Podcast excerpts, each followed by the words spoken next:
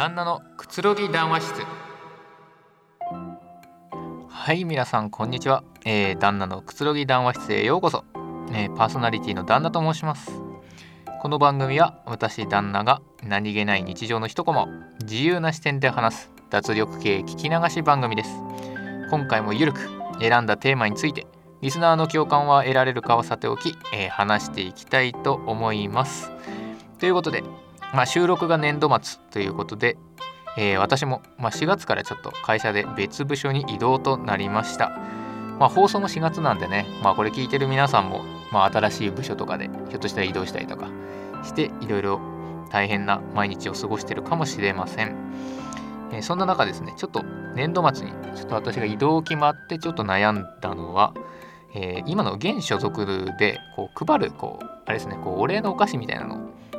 こう大体配ると思うんですけれども、それの、まあ、チョイスに意外と悩んでいるっていうそんな状況ですね。こう今までお世話になりましたみたいな、しがつついたちから、まあ、新しいとこで頑張るんでつって、今までありがとうございましたっつってて、こうなんか一人一人に大体うちの会社だとこう、こう同僚の同じ部署の人たちにこう一個一個お菓子配ったりとかするんですけれども、まあ、今までちょっと自分移動こういう移動をしたことなくってですね、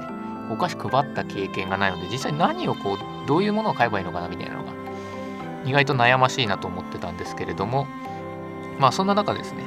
こう全然、えー、関係ないところからちょっといいヒントをもらいまして、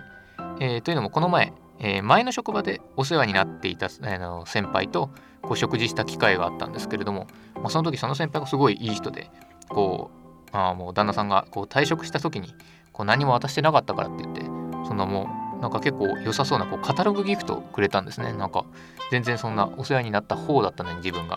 まあ、気を使ってくれたんですけれども、まあ、それもらって確かになんかカタログギフトってこう自分の中で冠婚葬祭とかでなんか使うようなイメージだったんですけど、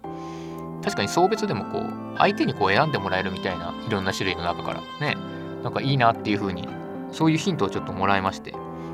確かにこう今まで最初考え始めた時はこう安易にこういかに安くこう量が多くみたいなそういう視点でだけ考えていたんで、ちょっと目から鱗だったんですけれども、まあでもいかに安くっていうのは多分こうサービス残業が多かった部署ではあったんで、こうできるだけ払いたくないと、こうもらってない上に払いたくないっていう、こういうなんかせこい経済損失が経済損失を避けたいっていうこう思いが頭をちらついて、まあ、そう思っていたんですけれども、まあそのヒントを得てですね、確かにこう身近な商品でこう種類も多くてこう相手が好きなものを選べるっていう、なんかそういう視点が大事なのかなと思いまして、まあ、それを全部満たすこうチロルチョコバラエティパックをお菓子としてチョイスしようかと考えているパーソナリティのラジオ、えー、今日もおおむねじゅっぷん程度よろしくお願いいたします。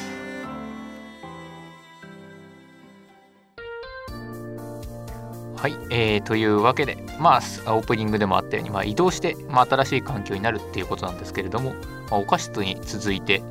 もう一個、まあ、悩んでることがありまして、というのもこう移動したことによってですね、ちょっと、まあ、勤務場所がちょっとだけずれるっていう形になったんですね。まあ、元々のこう本社今働いているところが新宿に新宿駅の、まあ、最寄り駅で近くにありまして、でだけどこう新しい職場だとそれのちょっと出張所みたいなところになるんで、出先で今度は新宿さん丁目の最寄り駅になるんですね。なんでこう新宿からでも歩いていけるし、まあ、地下鉄で新宿さん丁目から歩いていけばまあより近いっていうんで、こう定期券をスイカにするかパスモにするかっていう、これ以外とこう考え始めたらこれもなかなか難しくって、まあ、渡すお菓子はチロルチョコで片付いたところなんですけれども、まあ、そんな感じでこうスイカとパスモで今度はまあ考え始めたっていうところなんで、まあ、どういうところで悩んでいるのかを今日はちょっと、まあ、さんてんに分けて紹介していきたいなと思います。でまずいっこめがね、まずいっこめポイントですね。ポイントポイントを結構自分はこう集めるとか貯める方でして、こう圧倒的にこうそうポイント視点で言うとこう圧倒的にスイカなんですよね。スイカは、まあえー、ここの新宿近辺だとまあ ジェイアール 東日本が ジェイアール の管轄になるんで、ここの ジェイアール 東日本がやっているこう ジェイアールイー ポイントっていう、そのポイントで全部こう ジェイアール の鉄道系はまあ乗ったりとかスイカで貯められるポイントっていうのはこう一つに統一されてるんで、これ非常にまとめやすいし、たまりやすいし、使いやすいっていうところがあるんですけれども、まあ、一方でパスモはこう私鉄なんで会社ごとに違っちゃうんですね。こう京王線はなんか京王線のパスモのパスモでつくポイントとか、こう東京メトロは東京メトロでパスモを使ってつくポイントとかなんかいろいろ分かれちゃってるらしいんですね。これできれば統一してほしいんですけどね、やっぱり施設ごとなんでなかなか難しいっていうね。だからポイントを貯める上ではやっぱ圧倒的にスイカになっちゃうのかなっていうふうに、まあ、今は考えてるんですね。で一方で、まあ、それに付随してクレジットカードの、まあ、問題ってことで、だいたい今こう定期券、カード型の定期券だとこうクレジットカードと一体になってるやつが多いと思うんですけど、まあ、自分はポイントを貯めたいこう一番の理由はやっぱりこう不労所得というポイントのという名の不労所得を貯めたいという思いがあるんで、クレジットカードもできるだけ年会費がかからないでこう貯まるやつを選びたいっていうんでね、今私はこうスイカで持っている、えー、クレジットカードだとビッグカメラスイカカードっていうのを持ってるんですけれども、これはですねこう年にいっかいでもクレジット利用すれば年会費無料として使えるっていうことなんで、まあ、事実上、まあ、定期券を買ったりとかスイカにチャージするのにそれを使っちゃえば、まあ、事実上 年, 年会費無料になるっていうことでそれ持ってるんですけれども、まあ、これの唯一の欠点が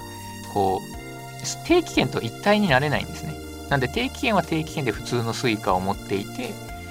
えー、ビッグカメラスイカカードは別で持ってるっていう、ちょっとカードがにまいになってしまったところだけが欠点っていう、そういう感じですね。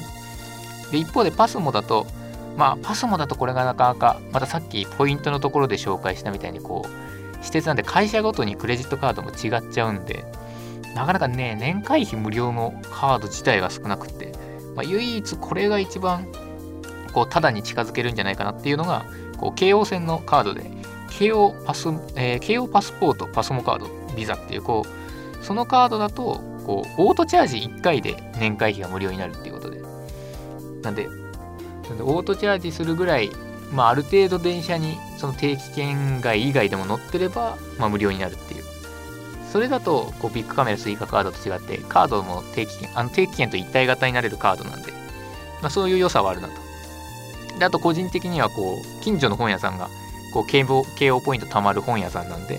まあ、そういう意味でもこの慶応線のカードがいいのかなっていうふうにちょっと思いましたね。さらに言えば、まあ、このラジオの収録場所も京王線沿線なんで、まあ、乗るたびに貯まるっていう意味ではいいのかなっていうふうに思って、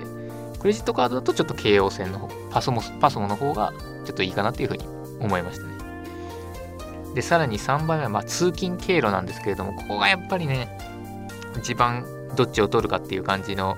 大きいポイントかもしれないんですけど、やっぱり、えー、自分はこう東京メトロで、まあ、新宿さん丁目まで行くことになるんですけれども、その場合こう始発に乗ることができるんでこう朝座れるんですね。始発だからだから朝座れるっていう意味では確かにパスも大きいんですけれども、まあ、一方で歩く距離は短くなる分こう結構健康面ではこういい感じの適度な距離には散歩距離にはなってたんで、まあ、それもいいかなっていうふうに思って、だから新宿から歩くっていう手もありかなっていうふうには思うんですけれども、どっちかっていう、まあでも結局そこまでのいちにさんのこう今までのみっつのポイントを考えつつも、結局こう例えば今移動して新宿さん丁目になってるけれども、また、ね、短い期間とかで移動することだって当然、ね、会社の都合であるわけなんで、こう使わなくなって、そしたらまた使わなくなってパスもスイカに戻す可能性があるわけですから、そしたらこうあの京王の京王線のカードにしても解約したりとかする可能性もあるし、また結局近所の本屋でこう慶応ポイントがつくといっても、まあそんなにいっぱい買わないしっていう、まあ、年よんかいコミック買う程度だしっていう、それで本屋で活かせるほどのポイントがたまるかどうかっていうのもあるし、ラジオ収録も月いっかいだから計算すると月ににポイントぐらいしかたまんないっていう感じになっちゃうし、そもそももっと言ってば、ね、大してあの転職するようなことになったらこう絶対スイカに戻すだろうなっていう、そういう退職の可能性まで視野に入れるともうなんかいろんなパターンがありえて、もうだんだんだんだんこう混乱してきて、最終的にはもう朝もう朝散歩もいいなとは思いつつも、結局冷静に考えると地下道を歩くだけだから日光に当たらないから散歩としてはどうなんだろうっていうところもあるし、もう全体的にこうすごいどうでもいいことでひたすら悩んでいたっていう、まあ、ある意味このラジオにはぴったりのトークテーマだったんですけれども、もうそれをずっと脳内会議して結局さんじかんぐらいかな考えて、結局結論出ずっていう今感じなんですけれども、まあそれをまあ仲いい職場の先輩に聞いたら、やっぱ時間無駄にしてますかねって聞いたら、もう即答ではいって言われましたね。そのまあ無駄なこのトークにですね、まあ、付き合ってくれたリスナーに、まあ、リスナーもできるだけ一緒にこう巻き込んで考えたかったっていう、今日の本当にそれだけの回だったんで、だったんですね。はい、というわけで最終的にオチを言うと、まあ、人事課の方からですね、人事課の方がこう給与担当がですねこう計算したところ、こうどうもこう自分の最寄り駅から新宿さん丁目までのこうパソコンの定期券代とこう ジェイアール 使った新宿までの定期券代比較するといちまんごせんえんスイカの方が安いらしくって、スイカにしてくれっていうふうに頼まれたって、あ頼まれたというかスイカの分しか出せないっていうふうに言われたんで、差額払うのもちょっとなと考えて結局スイカにすることにしましたということで、以上、えー、付き合ってくれたリスナーに対して、まあ、感謝と、まあ、ざまみろという気持ちでいっぱいの、えー、旦那でした。以上、今週の、えー、本編でした。はい、それではここで番組からのお知らせです。旦那のくつろぎ談話室では番組の感想やこの前こんなことがありましたといった日常で感じたことや出来事、番組の感想など皆様からのメールを募集します。メールの宛先は旦那アットマーク エヌエー キャット ドット コム です。スペルは ディー エー エヌ エヌ エー アットマーク エヌエー キャット ドット コム です。繰り返します。 ディー エー エヌ エヌ エー アットマークエヌエー キャット ドット コム です。皆様からのメッセージお待ちしております。ぜひ気が向いたら送ってくださいということで、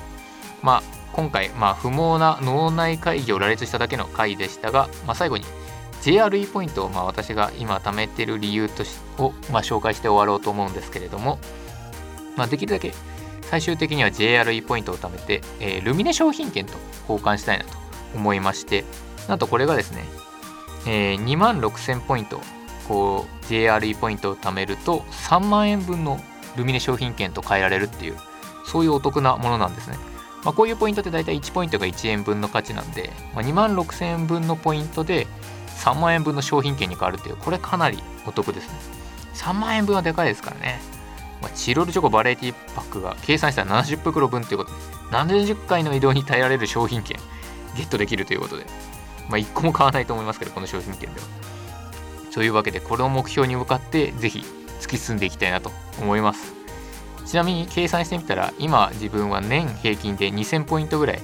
まあ、溜まってるんで、スイカにあこのままスイカを使い続けたとしても、まあ、約じゅうさんねんかかる、結構意外と自分でも壮大な計画だったんだなということに気づいたので、多分この目標が達成されてる頃には確実にこの番組の方が先に終わっているというえー、以上、えー本えー、リスナーの皆さんに届けられない目標を紹介したところで今週は終わります。パーソナリティはダンでした。えー、また機会があれば聞き流してください。それでは皆さん、また次回。